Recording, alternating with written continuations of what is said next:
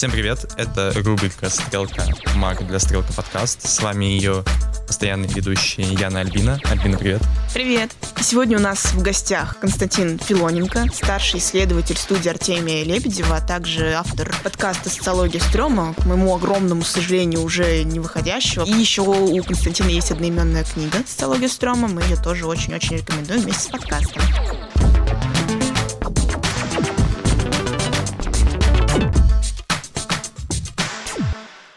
Наверное, наш первый вопрос про то, что такое вообще стрём. То есть ты объясняешь это понятие в своей книге, и еще создаешь этот контраст, что социология это что-то очень умное, большое, серьезное, а стрём это что-то низкосортное и тому подобное.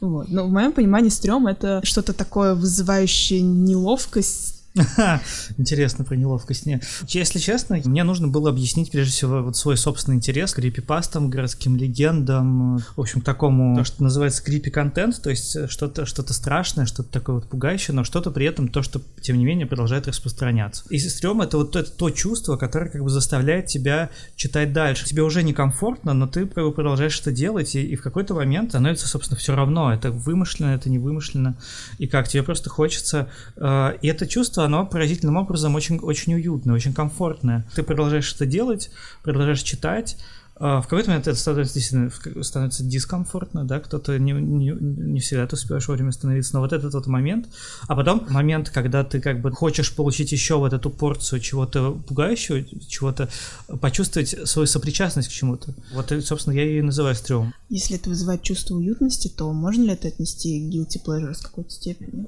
Ну, в общем, да, конечно, это низкий жанр, и многие люди абсолютно как бы от этого открещиваются. Есть два момента, когда жутковатые истории начинают быть ну, когда, когда, когда в них вовлекается, скажем так, большее число, как обычно. Во-первых, это когда рассказываем городские именно истории. В каждой районной группе, значит, время от времени возникает пауза.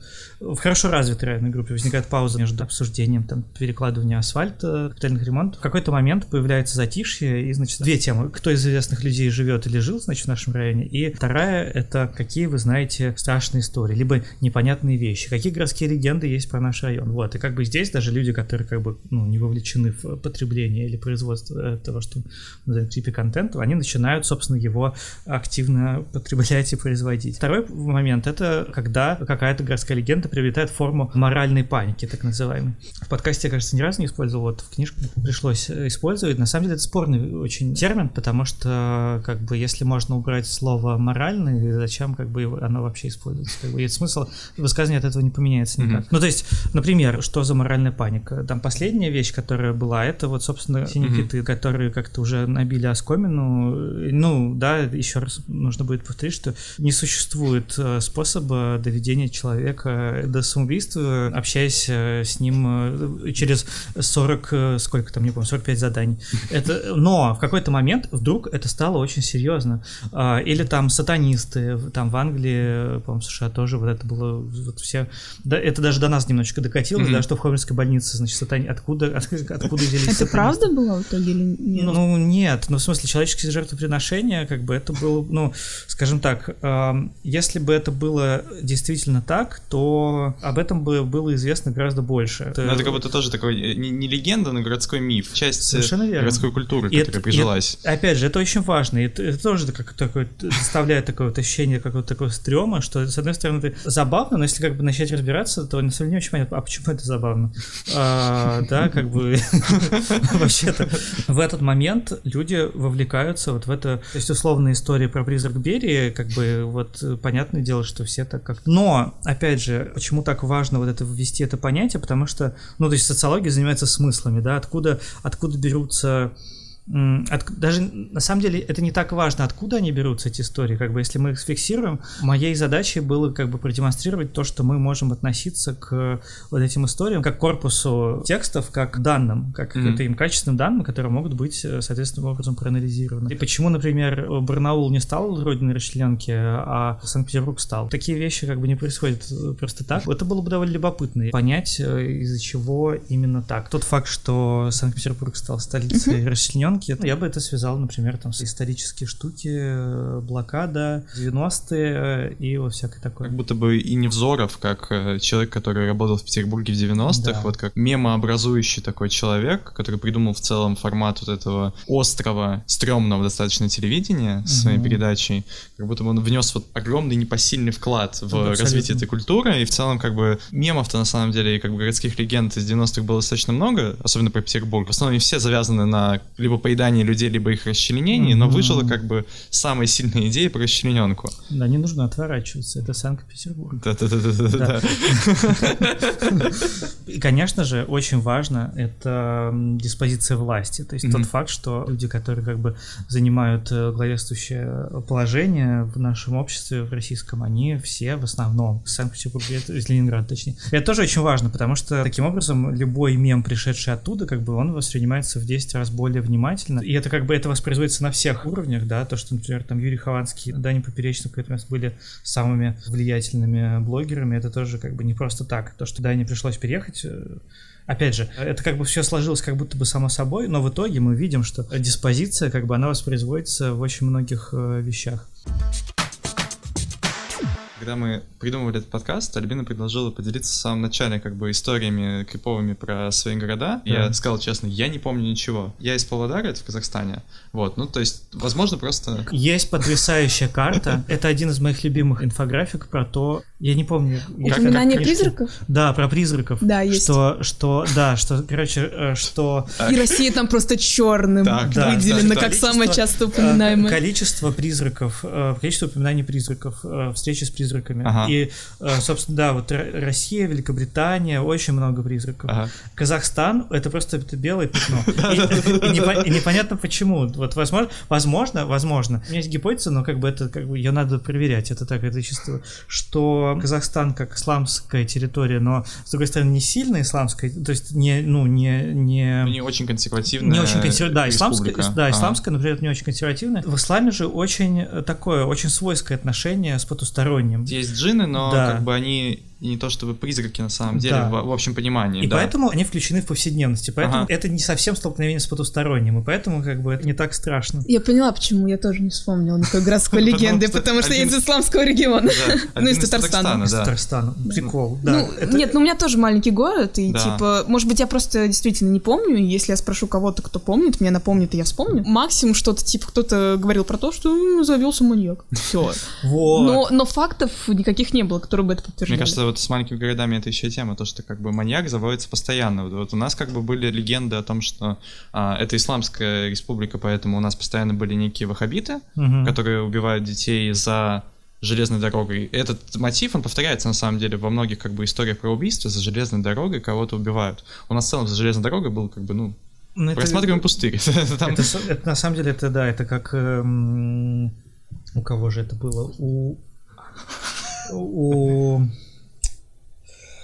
У, Гла... у, у Глазычева, конечно, ага, Владислава ага. Глазычева в урбанистике написано, он там приводит очень крутые вещи про то, что э, железная дорога стала рекой, что как бы это, это, что это в полном смысле река, и как бы она воспроизводит, и там э, в некоторых местах прокладывают железную дорогу, там где раньше была река, и как бы и то, что происходит за железной дорогой, это почти что как за рекой, что-то mm-hmm. что такое вот, недоступное. Что-то недоступное, удаленное. Я вспомнил, что когда я приехал в Москву первый раз, и, собственно, достраивалась, кажется, последняя вот высотка, в смысле возводилась Сити, весь ансамбль как бы открылся передо мной, и вот э, э, москвичка проводила мне как бы такую дружескую экскурсию по городу, она мне сказала, что вот видишь это место, а там раньше было кладбище, и на месте кладбища как бы построили э, э, сейчас эти вот э, башни, там будут сидеть бизнесмены и чиновники, и говорят, что те, кто уже туда заехал, видят духов, и как бы я особо не восп... как бы никак не воспринял это, потому что, ну, мало ли было кладбище, может, его не было. А потом я понял внезапно, что вот этот мотив о том, что что-то построили на месте кладбища, угу. он как будто бы проник очень близко к Москве, и тоже начал воспроизводиться здесь. Вот в, в, в Америке это любимый троп, например, не знаю, там у писателей... домашних животных. Ну да, то есть э, как бы Стивен Кинг, спасибо большое за uh-huh. как бы вот этот троп. Построили что-то на индейском кладбище, индейская резервация. У них там это как бы а, имеет очень реальные мотивы под собой. У нас это как будто бы троп, который воспроизводится, не знаю.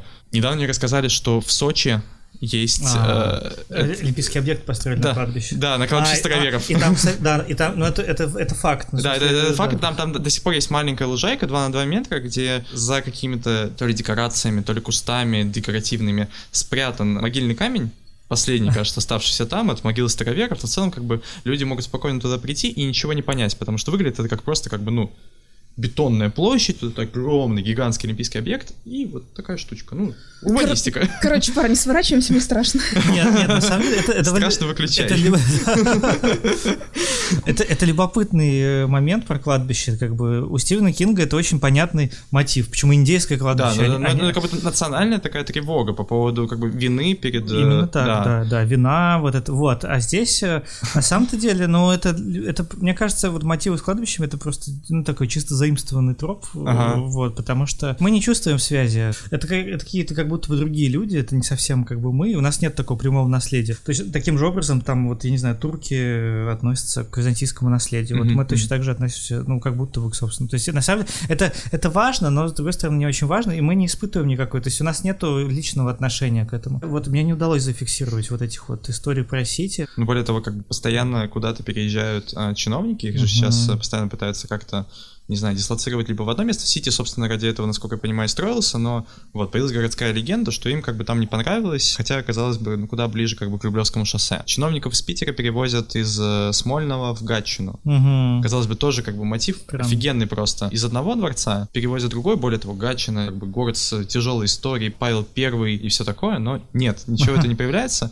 И вот ты э, говоришь о том, что мы как будто бы не связаны с э, людьми той исторической эпохи прошедшей, даже не знаю, как бы люди, которые были в 90-х, для нас сильно удалены, потому что, наверное, как бы, ну, резкий скачок какого-то экономического уровня жизни, чего-то такого, совершенно другая жизнь. Но, тем не менее, есть ли такое, что легенды городские, которые верили, не знаю, там, школьники 60-х, 70-х годов, просто так взяли и перешли в наше время, просто немножко адаптировались под э, какие-то наши, там, не знаю, технические детали? Этого очень много. Есть э, книга «Советские опасные вещи» Архиповой и Кирзюк. И там достаточно много историй, которые мы слышим применительно к сегодняшнему дню. Про столкновение с иностранцами. Опасные иностранцы, которые там каким-то образом заманивают, дают какую-то психоактивную жвачку и так далее. Сейчас это, ну, кто-то кого-то заманивает в ИГИЛ, например. Очень многие мои знакомые говорили, что, в принципе, в какой-то момент в их жизни был страх того, что вот они э, столкнутся с кем-то, и это влияние настолько си- сильное, что они смогут этому противиться. Это, ну, это то же самое, как вот с синими китами тоже, что вот есть технология воздействия на человека, и ты не сможешь этому сопротивляться. Таких историй много советских. Как тоже. будто бы здесь очень, вот что с синими китами, что с историей про ИГИЛ, важную роль сыграли, наверное, как бы современные российские медиа, потому что, насколько я понимаю, синими китами это была городская легенда ровно до момента, пока о ней не написала новая газета, не оформила это вот в, в настоящий манифест несуществующей вещи, как-то воплотила ее в реальность, по крайней мере, в головах людей, которые это прочитали, поверили. С ИГИЛ как будто бы история Варвары Карауловой, которая широко освещалась в Мгм. наших медиа, особенно как бы в государственных, о том, что вот как бы девушка, студентка МГУ без какой-либо склонности к радикализации внезапно просто оказалась завербована, и вот как над ней сейчас идет суд, каждый ее шаг, каждое действие ее адвоката просто освещалось, ну и счастливый финал. Ее вернули домой. Она же вроде даже не смогла уехать, насколько я помню. А, она, не не- смог- она, она собиралась уехать вроде бы, но, собственно, ее вот где-то на этом этапе трансфера, а, в смысле, Поймали. как бы, не то, что она выехала, а то, что она как бы уже собиралась, ее поймали, вот, и отпустили вроде бы. И, собственно, история затухла, как, в принципе, затух, э, когда затух сирийский конфликт, и, казалось бы, уже не нужно как-то подогревать. Но как будто бы был интерес, возможно, прям неявный интерес российских медиа, которые транслируют э, государственную повестку, вот подогреть эту легенду для того, чтобы, ай-яй-яй, не, не ходи гулять в Африку. Да-да-да-да. Да. У городской легенды это в какой-то степени фольклор и сказка, а у Ага. сказок обычно есть такая функция предупредить Ага. об опасности или как-то сберечь, ну, чтобы там ребенок не ходил в лес с незнакомцами, вот это все, и может это примерно такое же? В целом не совсем так. Функция сказки в том, чтобы передать некоторую информацию, скажем так, некому подрастающему поколению, но это не научение. Ее как раз ошибочно принимают за функцию научения, и отсюда вот этот вот странный перекос. А, вот, вот этот э, сюжет про то, что из чего делают колбасу, Мгм. трупы в разных коллекторах, питьевой воде, бочках. Собственно, функция предостережения у этих историй, у фольклорных э, сказок, их функция немножечко другая. Их функция в рассказать о том, каким образом происходит совершение значимых э, и важных обрядов. Каким образом человек становится взрослым, каким образом человек умирает, что нужно сделать, делать, если, если человек умер, что нужно сделать, как бы, если ты там стал взрослым, если ты не вовремя не стал взрослым и так далее. Городские легенды, они как бы предостерегают, только как бы это форма их предостережения. На самом mm-hmm. деле смысл послания в том, что, например, нельзя недостроить здание. Сказать, что недостроенное здание опасно, но этого достаточно, как бы, ну, упасть, напороться на штырь, как бы, это понятное предостережение, да, не нужно говорить, что там призрак, э, или, призрак или маньяк, да, или там, значит, э, собираются сатанисты. Это избыточно, но, тем не менее, все равно недостроенное здание привлекает именно такие истории. Это нужно для того, чтобы сообщить о том, что недостроенное здание опасно не только физически, но и как бы теми смыслами, которые оно несет в себе. То это означает, что как бы то, что его, значит, начали строить и не достроили, как бы, ну, это нужно потратить гораздо больше денег, чтобы достроить недостроенное здание, чем ага. как бы взять и за один, ну, условно, за один раз его построить. Это означает, что что-то случилось, что-то произошло. Это опасная вещь. Передел собственности, либо еще что-то. И именно то, что непонятно, что произошло,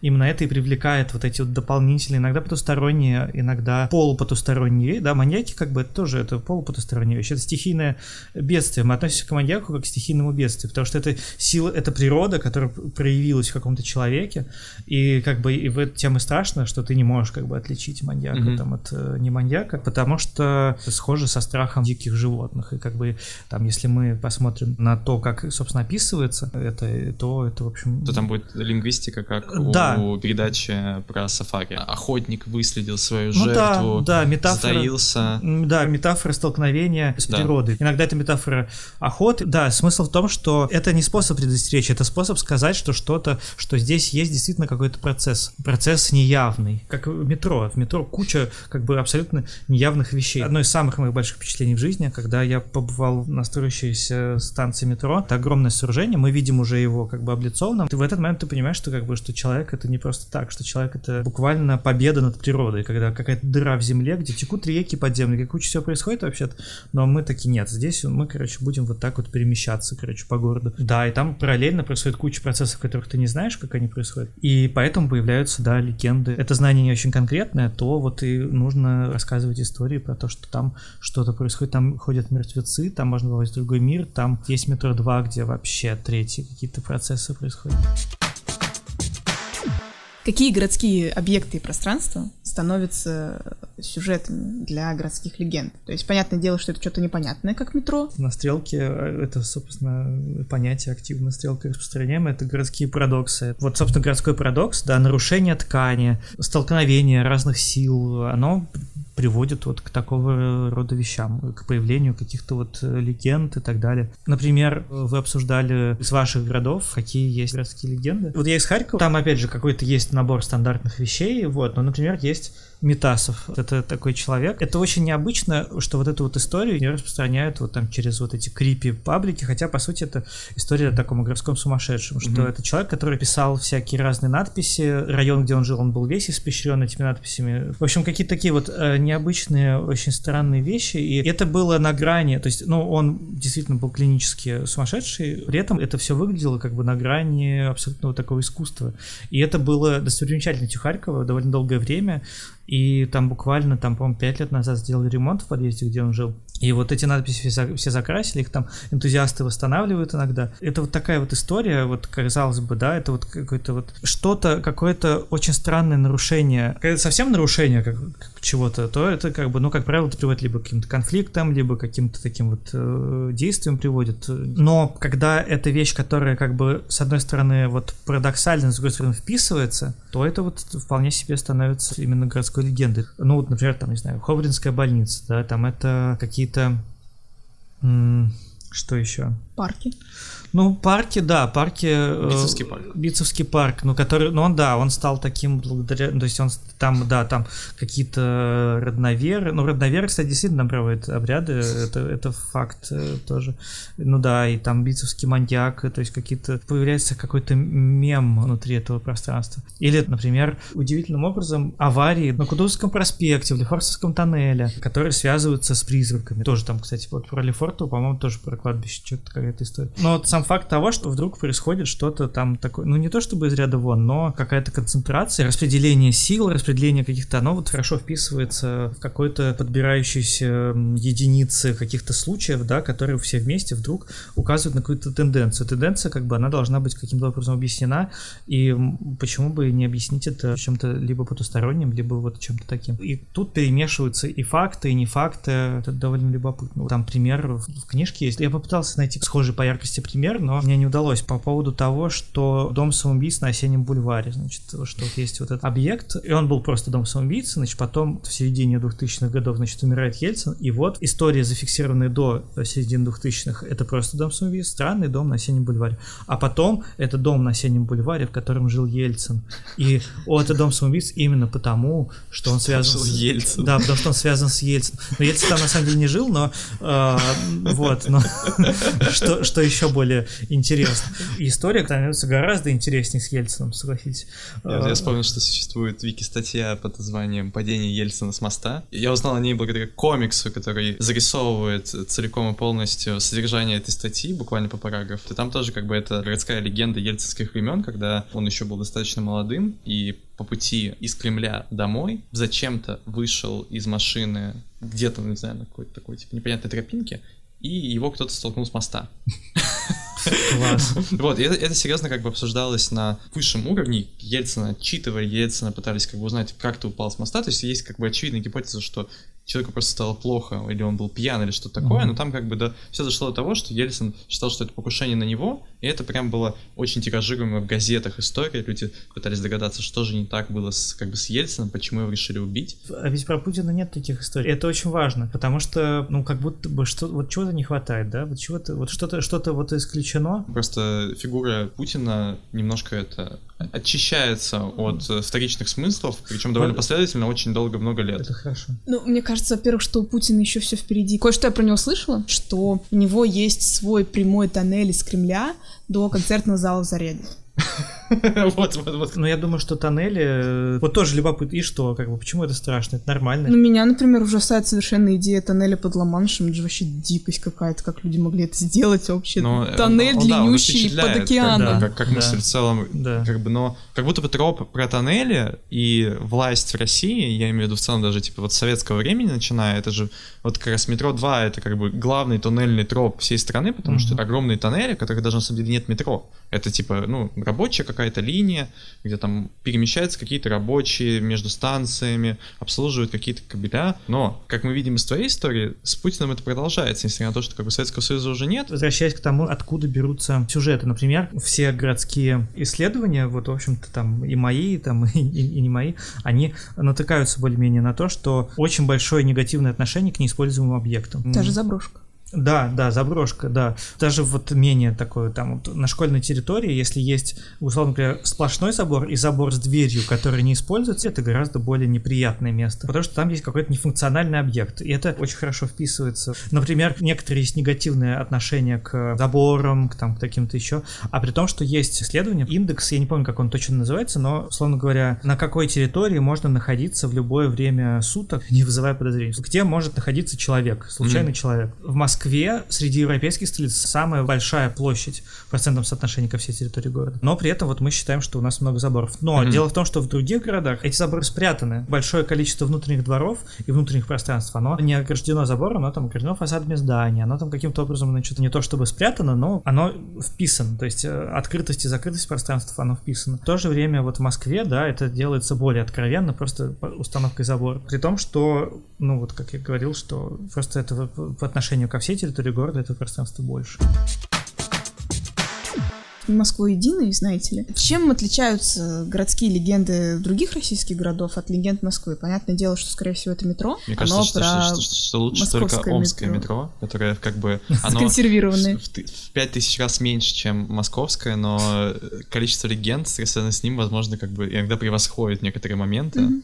Просто потому что, ну, как бы, это настолько дисфункциональное пространство, вот как уже сказал Костя, что Вот. как бы оно, оно настолько поломано. И оно не используется. Оно, оно э, не только не используется, его как бы в целом, сколько раз его не пытались использовать, как будто бы каждый раз какая-то злая сила реально мешает его использовать, и как бы вот есть этот метромост, и это единственное, что, насколько я понимаю, осталось как бы в целом используемого от метро в Омске, а все остальное Это никак. Честно говоря, региональными исследованиями я не то чтобы вот прям занимался, но, например, да, действительно, в Санкт-Петербурге это истории про царскую Россию и про войну. Москва, это значит почему-то Сталин. 80% истории вот они про, про Сталина. Это самое большое преобразование Москвы, которое вот было за всю Ага. историю, самое, самое радикальное, самое резкое. Тут можно рассказать про... Ну, например, в целом есть, вот есть российская специфика, как бы такая даже не столько российская, сколько русскоязычная, да, такая постсоветская, я бы даже сказал. Если брать не то чтобы прям городские легенды, но, например, вот такой, да, интернет-фольклор. Очень много историй про нечто, да, что пытается как бы проникнуть э, в квартиру, например, Мгм. или в дом. Мгм. Опасность э, звонка. История про Мосгаз, тот маньяк, который вот представляется Мосгазом. Добрый повседневный рабочий, который приходит Да, сделать да, да. что-то хорошее, а на самом деле нет.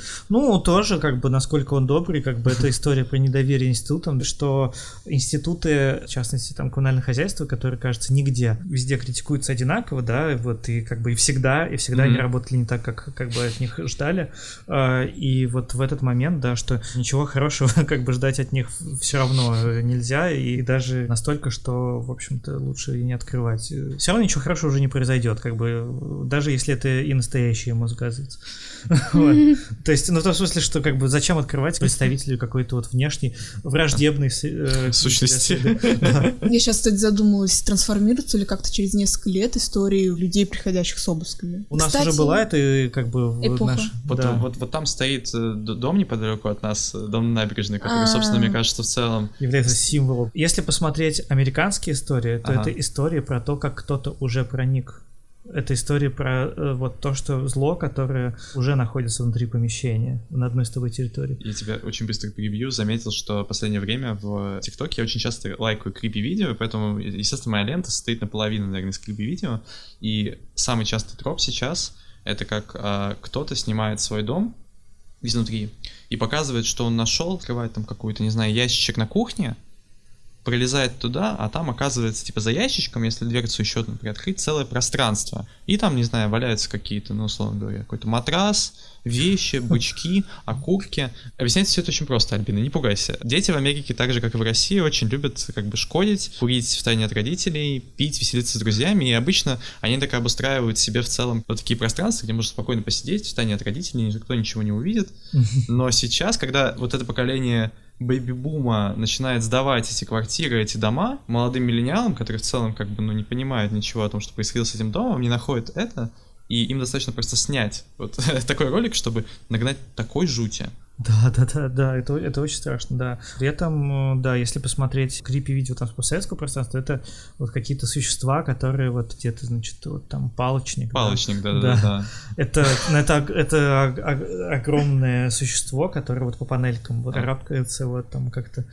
Есть Вот. очень качественное видео, я в него, вот как бы в детстве, я в него верил. Серьезно, потому что, ну, когда была эпоха типа 360 пикселей, телефоны Nokia, как бы, когда смотришь это на маленьком экране, с низким разрешением, и тебе кажется, что реально, как бы, ну, блин, кто-то стоял с телефоном, снимал, как эта фигура ползет. Вот, потом я посмотрел это на впервые на нормальном мониторе, я такой, господи, блин, как классно развелись спецэффекты за последнее время. Да, да. Мне кажется, вот эта история про внешнее и внутреннее, то есть это как раз а, специфика постсоветского общества, оппозиция внешнего и внутреннего гораздо более выражена. Советское массовое жилье отличается от, там, от американского массового жилья, даже если там не брать то, что это частная как бы там территория, как бы многоэтажные дома и частные дома. Это ты как бы ты смотришь, и ты как, как правило ты поймешь, где что, да. Есть всякие прогрессивные отечественные дома, но все равно по некоторым деталям. И все эти детали, они будут относиться к оппозиции внешнего и внутреннего. Мгм. В парижских квартирах э, интерьеры должны соотноситься с тем, как выглядит фасад для нас, русскоязычных людей. Э, Непонятно, за- зачем соотносить Ага. э, фасад э, с интерьером. Это постепенно проходит. Как выглядел советский универмаг? Это наглухо задернутый. Снаружи нельзя было увидеть, что находится внутри. Мгм. И были товары-делегаты, которые, значит, вот они вот, вот на этой витрине. Вот, Мгм. То есть окно использовалось как витрина. Это, ну, следование западным гайдлайнам, да, где вот должно быть просматриваемое помещение, которое зачастую, да, даже ночью не гасит свет, что вот и снаружи должно быть видно. И постепенно это тоже приходит всюду, да, и уже там новые дома, они выглядят иначе. Там нету столько барьеров на входе, то есть, да, там, чтобы в хрущевке э, попасть снаружи внутрь, приходится преодолевать там, ну, значит, да, Раз это- дверь, два двери, Да. да, да. Да, Это да, вот да. это особое явление тамбура. Да, и, собственно, вот да. это вот ты как бы все глубже, глубже, Глубже проникаешь. Да. В новых домах это исчезает. При этом, насколько я понимаю, это встречает э, тоже какую-то вот вну, внутреннее недоверие, потому что, собственно, опять-таки на стрелке все очень классно пропагандируют, например, открытые просматриваемые входные группы, что вот, условно говоря, подъезд должен просматриваться. Mm-hmm. Это чисто даже психологически тебя немножко более располагает. Но некоторые, наоборот, когда людям говорят о том, что вот сейчас мы вам сделаем типа классный фасадик у дома, а еще у подъезда будет ну, стекло. Все таки в смысле? А зачем нам тогда подъезд, если там типа все mm-hmm. видно вообще? А если кто-то будет смотреть за нами. То есть подъезд это как бы, с одной стороны, не является частью твоего пространства, но при этом из-за того, что все такое коммунальное, общее и так далее, ты все равно воспринимаешь это как продолжение своего какого-то медиума, и как будто бы замена обычного вот этого вот обшарпанного подъезда на прозрачную стеклянную дверь приводит к тому, что ты обнажаешься внезапно. И такой же, оп, а мне некомфортно. Ну вот если, если взять такую крипи оптику, мне очень нравится эта мысль про то, что людей, которые переехали в хрущевке, им как бы дали личное пространство, но при этом личное пространство — это пространство с, вот условно говоря, в любом деревенском доме, даже там, если это было барачное жилье, идея того, что где-то есть, значит, подвал, где хранятся вещи. Mm-hmm. Вот, в некоторых местах есть чердак. И это пространство, которое вот, э, собственно, если у тебя есть какой-то секрет, правило, он находится либо там, либо там. Далее антресоль антресоли. Но антресоли тоже постепенно, постепенно исчезли. Появилась стенка. И вот это проникновение тоталитарного, по сути, общества все глубже, глубже, глубже. И вот у тебя уже нету места, где бы ты хранил свой секрет. Вот, например, вот в этих же американских историях про вот лишние комнаты в домах, где кто-то mm-hmm. э, живет. Это, собственно, история про секрет, да, там котельная с Фредди Крюгером тоже как бы это вот в подвале там находится. Mm-hmm. И тебе говорят, а еще у тебя будет просматриваемый подъезд. А подъезд это как бы такое переходное пространство. Они не совсем свое, но не совсем чужое чужое. Mm-hmm. И есть желание его спрятать, потому что это место, ну, где что-то происходит. Это пространство секрета, это пространство тайны, хранения каких-то вещей в тамбуре, да, это как бы ценные вещи туда не поставишь, потому что, да, их там сопрут. Но если тебе нужно что-то сделать такое странное, ты сделаешь это там. Ну, как будто даже из этого целая подъездная культура выросла. Да, собственно, мы же все... Приватная, да. Приватная, приватная, да. Почему, собственно, все, все сидели в подъездах? Я не знаю, как бы, ну, может, это в целом связано и с климатом в том числе, как бы, потому ну, что, ну, холодно, холодно да. просто. Не, негде сидеть, там уже лавочек мало. Да, э, компания, которая собирается в подъезд. И ты, как правило, понимаешь, э, это люди, которые подростки, да, что основная потребность подростков в приватности вообще. Mm-hmm. Приватность пространства, при этом способна, возможность его каким-то образом присвоить себе. Подъезд идеально для этого подходит. И когда нам говорят, а теперь мы делаем подъезд прозрачным, есть часть нашего как бы общественного тела, вот, да, социального тела, которое mm-hmm. в каждом из нас, который как бы этому противится, потому что противится проникновению общественного контроля в жизнь. Мне нравится, что вот именно через городские легенды и вот такой страшный контент можно выйти на вот такой уровень рефлексии на тему общественных пространств.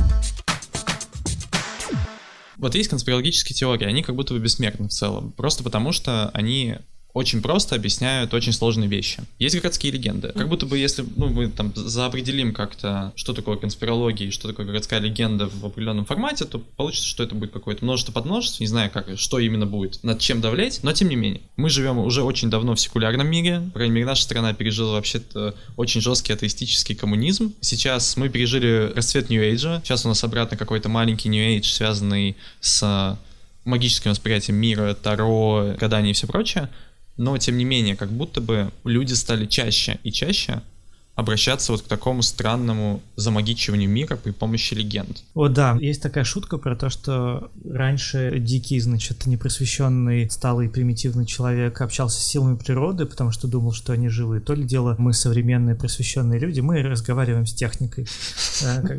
Ну, любой человек, который, да, ну, то есть мы все общаемся с машиной, мы общаемся с принтером, когда что-то происходит. Если почитать религиозные тексты, там нет объяснений сил природы. Условно говоря, если вот обратить обратиться не к мифам и легендам Древней Греции Куна, а там, а там к оригинальным текстам, там нигде не сказано, что Зевс управляет молнией, но там Зевс и молния это как бы это отдельные вещи. Молния там является его инструментом в лучшем случае. Это не объяснение. Есть тезис, да, Макса Вебера расколдовывание мира, но, условно говоря, уже сейчас э, там есть э, ну, такие теоретические построение связано с тем, что как бы, ну, одна мифология сменилась другой мифологией. Mm-hmm. Мифология природная сменилась технической. И в целом как бы мир не стал менее расколдованным, эта заколдованность, она имеет другой характер. Окей, силы природы не наделяем субъектностью, но мы наделяем субъектностью разные другие вещи, да, там, например, технику или там политические силы, да, и как бы национальность тоже как будто бы имеет какую-то субъектность. Хотя, например, 200 лет назад не было такого, что там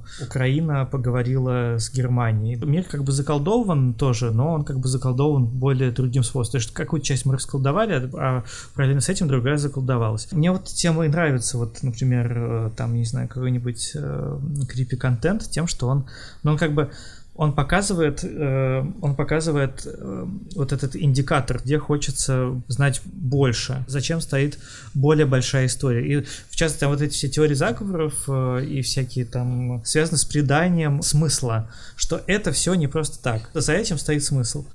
Ну, я не знаю, мы же не на научной конференции, да, я, я бы сказал, что это желание того, чтобы в мире были взрослые, которые знают, что делать, и у которых есть план. Например, вот тот шок, который там испытал мир э, в связи с пандемией, тоже это, это же история про то, что вдруг оказалось, что нету взрослого, который бы вот сказал бы, вот, ребят, надо делать то-то и то-то. По сути, все люди окунулись в мир, в котором живут ученые, что ни, ничего нельзя объяснить целиком, а те объяснения, которые есть, они вероятностные, они не, mm-hmm. они не абсолютные. И как бы взрослые взрослых не существует. Не существует людей, которые скажут, вот это лекарство вот точно тебя излечит. И, кстати, ковид создает э, очень много вот этих вот легенд, но мы их не воспринимаем как фольклор, потому что они как бы как будто бы являются вот частью вот этого вот социального мира. Мы хотели сделать вот э, с моими знакомыми социологами такое вот исследование, что, например, нарративы про больницы, которые вот, что, значит, трупы лежат прямо в коридорах, mm-hmm. так, что на самом деле в этих нарративах нету ничего нового. Это все то, что говорилось о состоянии региональной медицины, значит, вот долгие-долгие годы,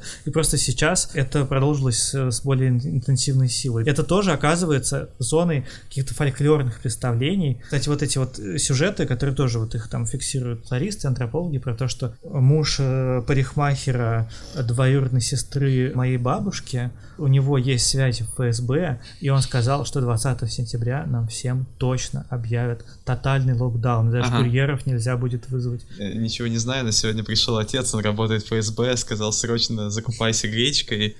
И сейчас мы едем куда-то за город, не знаю да. куда. С вакциной примерно такие же истории, что да, типа да, троюродная сестренка зятя жены сказала, что от вакцины вырос хвост. Да, да, да, да. И как бы вот, вот последнее, что после выборов нас точно закроют. закроют, потому что власть не хочет э, злить людей. Тоже такое вот, что вот есть некая власть, которая вот у нее есть однонаправленное какое-то воздействие, и вот они не хотят, э, значит, злить людей перед выборами хотя это ниоткуда не следует. То, что как бы, ну, то есть мы видим, что как бы никто не думает о том, чтобы кого-то злить. Или наоборот, не злить, как бы. Ну, вот Екатерина Шульман очень любит рассказывать вот эти вот э, мифы про власть, что как бы, что вот это сейчас обкатывается, как, хотя, ну, все живут как бы в обществе, да, и все как бы все знают, что если, что никто никогда ничего не обкатывает. Если что-то надо сделать, оно делается. Ну, хочется воспринимать это как цельную историю, как что вот, что все не бессмысленно, и всего есть, даже если мы не понимаем пока что какой, но порядок есть. И, и это все из-за того, что в целом смысла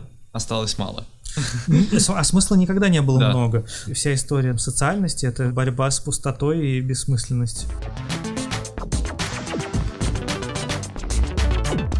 С вами была рубрика «Стрелка Мак» для «Стрелка подкаст» и ее постоянные ведущие Яна Альбина. Пишите нам ваши городские легенды, ставьте оценки нашему подкасту, это правда помогает нам. И делитесь этим выпуском друзьями. Давайте будем бояться вместе.